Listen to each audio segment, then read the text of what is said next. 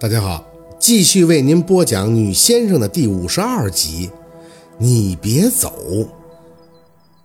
四宝，这次姥姥接你怎么这么高兴啊？开春前接你回家上学，你不还吵吵不想走呢吗？宝四拉着姥姥的手，蹦跳着下山。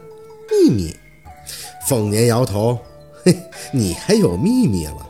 姥姥会跟你说啊，再来可就等你放暑假了。宝四美滋滋的没应声，心里想：什么暑假寒假的，只要玩完火，就再也不用去上学喽。上山下山的路由于熟悉，也就越走越快。刚到村里，宝四就朝着家的方向飞奔。玩火得需要纸啊，所以他想着要弄好多好多的纸钱儿，这样就能把陈爷爷家的房子给点了。四姐，你回来了。小六正在院里逗狗，你写作业了吗？宝四笑着回道：“不用写了，以后都不用写了。”正说着，门外忽然就传出刺耳的车笛声。小六一脸兴奋地追出去：“是警车，四姐是警车！”警车？宝四也很好奇地跟了出去。村里还能进警车？刚跑出去，警车就在凤年的身边停住了。下来一个戴着大盖帽的男人。你好，大娘，请问你知道孙桂香家怎么走吗？孙桂香，凤年看着他皱眉。你们找他有事儿啊？旁边路过的村民好心的凑过来。哟，孙桂香犯什么事儿了？警察微微的正了一下自己的帽檐，一脸正气。你们不用紧张，我们只找他了解一些情况，希望你们配合。凤年身后的村民随即抬手指向韩林家的位置，往里走，道口第三家绿大门就是了。警察道了声谢谢，就上车往里开了。这些村民们呼啦一帮就跟上去了，一个个还在互相揣测着警察的来意。宝四跟小六就混在人群里，跟在后边。车子开得快。跟到韩林家门口的时候，孙桂香还有韩林那个新爸已经被警察给架出来了。孙桂香是衣衫不整，头发凌乱，用脚死死地蹬着车门不上去。我们是在双休，你们凭什么抓我们？双休你们懂吗？我要成仙了，你们放开我，别挨着我成仙。有村民在鄙视的念叨。扯犊子就扯犊子呗，还双休，这个臭不要脸呢！旁边的村民点头，可不是嘛，整个姘头天天在家干不正经的，听说他嫌他儿子耽误事儿，给撵到小北屋自个儿睡去了。孙桂香压根儿就不在乎村民说什么，嘴里大叫着回头：“儿子，你别听这些人胡说八道，你妈是为了成仙，成仙就能长生不老，永远照顾你了。”警察没什么耐心的看他厉喝：“你涉嫌加入邪教组织，危害社会，再不配合调查，别怪我们就不客气了。”谁是邪教？你信不信我让你下地狱？孙桂香还在叫嚣。相比之下，跟他双休的那个男的倒是挺规矩的，一早的上了车。警察也懒得跟他废话，手上一用力就把孙桂香塞进了车里。村民见状，还在七嘴八舌的议论：“有邪教。”不是练啥功了吧？我看他呀，打离婚以后就不太正常，就是可怜他家那小林子了。宝四听着村民的话，探头朝着韩林家院子里边看。当时韩林站在小北屋门口，双手握拳，满是委屈。韩宝四喊了一声就要上前，凤年在后边直接扯住了他的手。我就知道你们跟这儿来了，回家瞎看什么热闹呢？走，六。奶奶，大林哥还在院子里呢。小六和宝四被凤年一手一个的扯着往回走。他妈被抓走了，他怎么办呀？凤年叹了口气：“哎，没事儿我看韩林他姑来了。那孩子自尊心强，你们啊别往前凑了，知道吗？”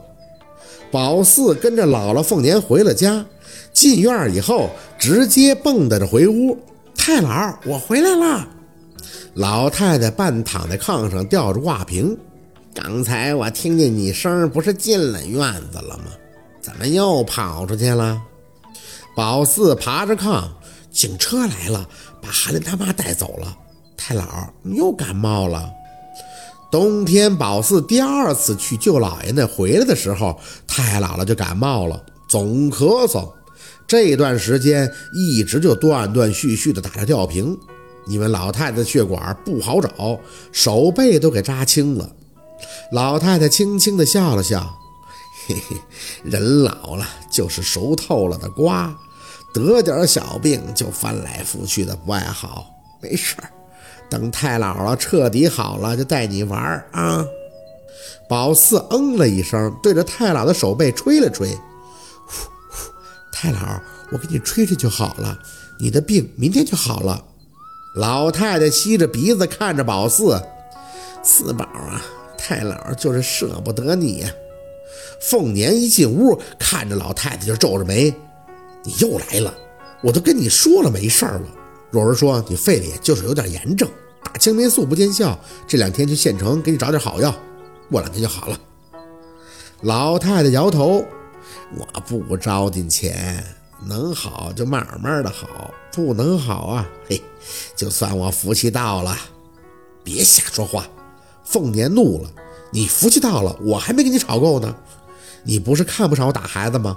你要不在，我天天揍他。你敢？”老太太瞪了瞪眼：“你要是敢……”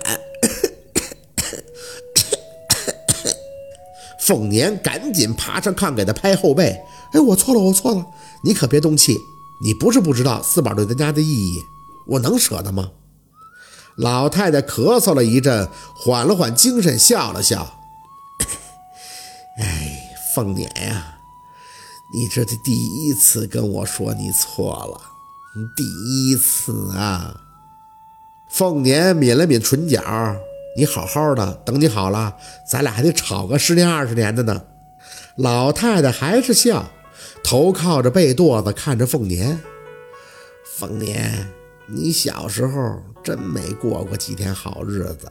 那时候你感冒发烧了，弄不着药，我到处托人弄了一小瓶盘尼西林。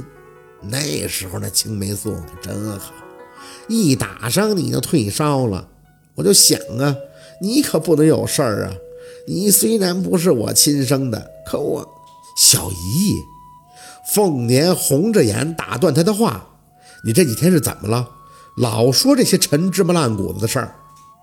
老太太长吐了一口气，看向凤年：“我就是想在你这儿邀邀功。你知道我这辈子图的是什么？我活着不在乎个名分，但我死了，我想跟老爷小姐在一起。我要到下面去告诉他们，我是薛家人，我这辈子呀对得起薛家。”凤年则有些生气。你就不能想点好的吗？去年还不是说要照顾宝四一辈子的吗？现在怎么着，得点小病就撂挑子了？你扔下他走，能放心吗？宝四听不太明白姥姥跟太姥的话，就觉得太姥很蔫。记忆里的太姥姥可一直都是个精力旺盛、喜欢打听事儿的老太太。太姥，你要去哪儿啊？你别走，我还想听你讲故事呢。老太太摸着宝四的脸，嘴角轻轻地抬着。哎，不走，太姥哪儿都不走。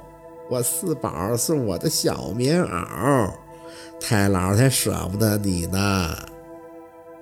好，今天的故事就到这里了，感谢您的收听。喜欢听白，好故事更加精彩，我们明天见。